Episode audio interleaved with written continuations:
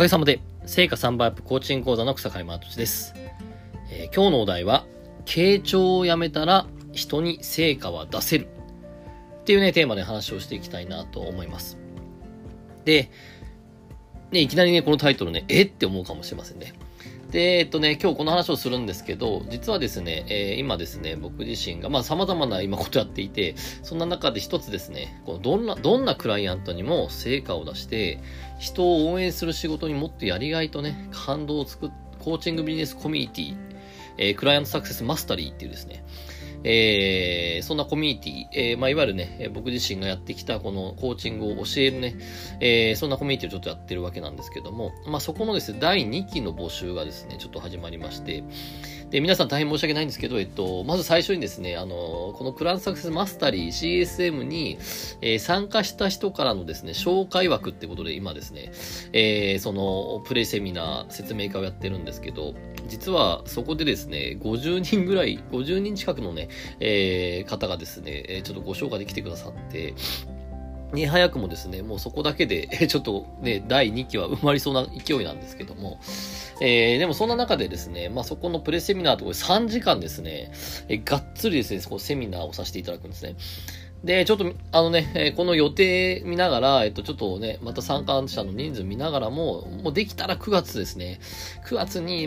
せめて1回ぐらいはですね、ぜひ、いつもね、この、音声を聞いていただいている皆様、ね、この LINE とメルマガに登録いただいている方に、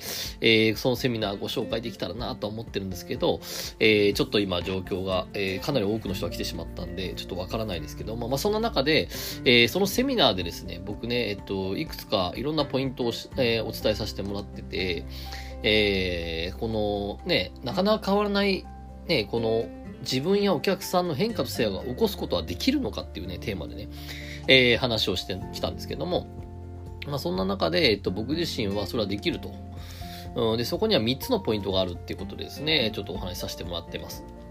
で、例えばですね、こう望みを実現したくない望みの発見する力だったりとか、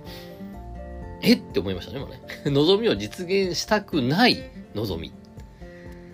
実はですね、この、ね、コーチングでもコンサルでも、望みを実現しようとするアプローチしてたらうまくいかないんですよね。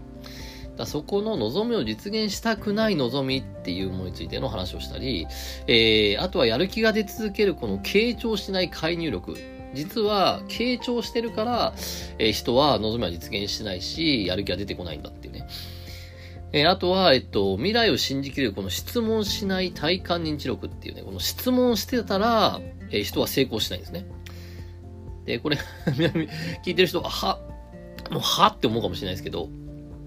でも結局ね、今世の中にあるものっていうのは皆さん様々ね、なとこで勉強されてると思うけど、今それでね、なかなかうまくいってないなって思うことは、世の中にある考え方やあり方ではうまくいかないっていうところなんですよね。だからそれとは違う行動や違う意識を持っていかないとやっぱり変化と成果を起こせないんですよね。こんなねちょっとお話をする中でも、どれもこの3つめちゃめちゃ重要でね、僕自身はもってそれを本当に重要視してコーチングして、様々な結果を出してきたんですけどもそんな中でこのね、約50人ぐらい参加してもらって、そんな中で感想をいただいてるんですけど、やっぱりですね一番反響があるのはこの傾聴しない介入力ってとこですね。ここ結構やっぱりすごいこういっぱい意見がありましてでやっぱりこうすでにね実際にもうコーチングとかですねコンサルとか、いわゆるクライアントとのセッションとかですねそういう人を応援するって仕事をしている人たちはこれすごく共感されていて、やっぱり世の中では今はやっぱりベースとしてはまず傾聴していきましょうと。相手のに答えがあるから傾聴していきましょうってとこなんですけども、実際その傾聴をね、しっかりやっても、やっぱり思ったような成果が出ないし、やっぱり人は最終的には動けない。ね、動かなかったり、結果が出ないってことが起こっていて、なんか傾聴の仕方は悪いのかなみたいな感じで悩んでるって方が結構いましたね。でもそんな中で、実はこの、傾聴がなんでダメかっていうのは、これもめちゃめちゃ話すとめちゃくちゃ長いんで、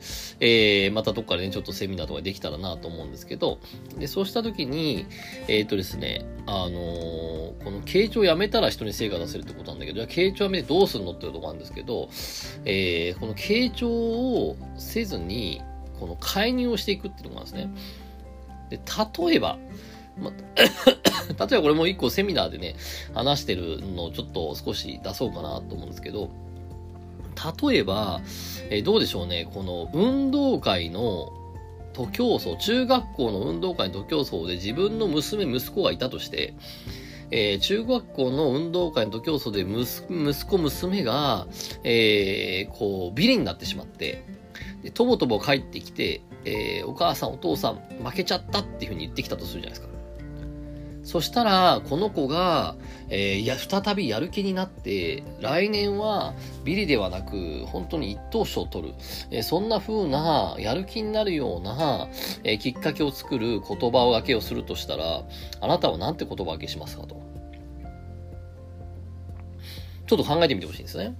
中学校の運動会で自分自身の子供ですね、息子娘が、ビリになってしまって、とぼとぼと帰ってきて、お母さんお父さん負けちゃったっていう風にガクッと頭を落としていたら、なんて声かけしますかと。で、ここでね、ちょっと傾聴してみましょうか。お母さんお父さん負けちゃったって言ってきたら、ああそうだったんだ、負けちゃったんだ、頑張ったねって、どうだったって、今どんな気分って、負けて悔しいよって、本当は負けるつもりなかったのにとか、そうなんだねって、でどうしたいのって言ったら、またちょっと頑張ろうと思う、そうだね、頑張ろうねって、こんな感じですよね。さあこの子来年勝てますかね。勝てると思います？今何したかっていうと、結局この子は今負けちゃったって言ってきたんだけど、この子ね、別に負けちゃったってですね、言葉を発して帰ってくる必要ないですよね。これ言語心理学で見ていくと分かるんですけど、負けて、別に負けちゃったって言う必要ないじゃないですか。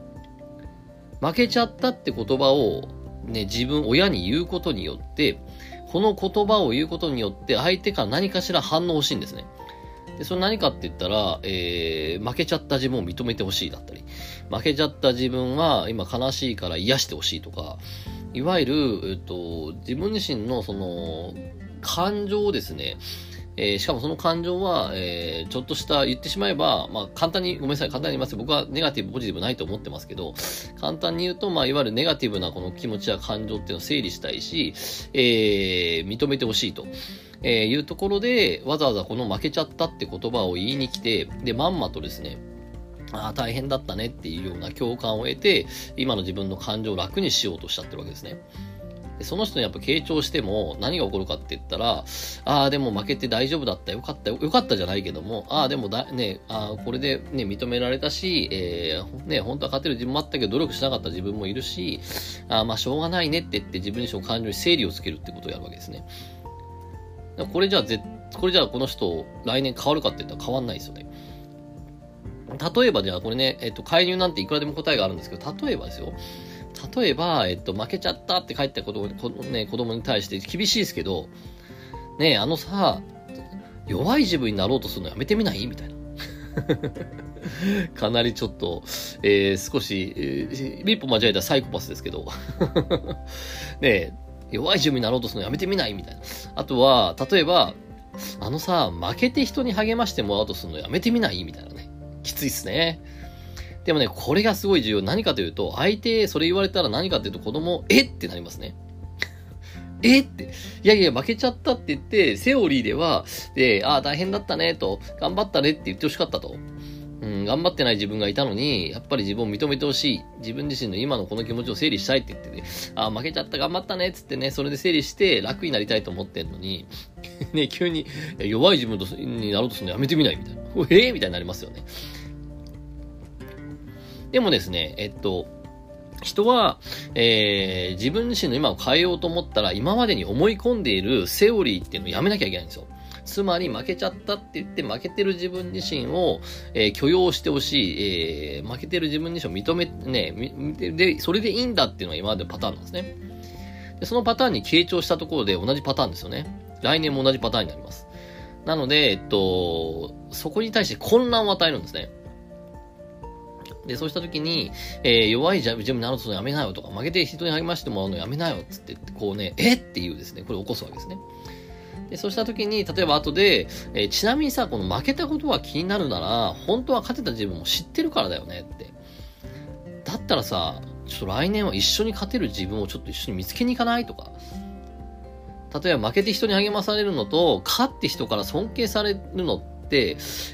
どっちがいいって。どうせだったらさ、憧れる人にさ、今からなっていかないか、みたいなね。こんなこと言ったらどうなると思いますかね。なんかちょっと変わりそうな感じしません？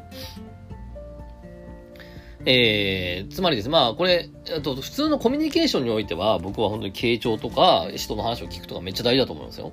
でも、コーチ、コンサルとか、セラピストは、まあ、いわゆる人が変わりたいって言ってきているということに対して、コミュニケーション、いわゆるまあ、プロとして関わるんであれば、傾聴してても変わらないんですよ。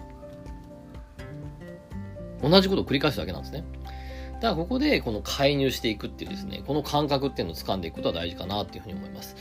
まあ、なのでね、まあ、こういったね、話もちょっとまたどっかでですね、まあ、ちょっとできれば9月ですね、ちょっとセミナーできたらなと思ってますけど、今日の話でね、何かこう響くことあれば、ぜひね、日常に使っていただけたらなと思います。はい、ということでね、今日もありがとうございました。ぜひですね、こちら気に入ったフォロー、LINE とね、メルマガやってますんで、登録していただいたら、まあ、ちょっとごめんなさいと、今回はね、ちょっと遅かったけど、またね、いろんなことやってますんで、その情報とか、またね、来週もですね、こちらの音声をお届けしていきたいなと思います。さあ、それでは今週も頑張っていきましょう。ありがとうございました。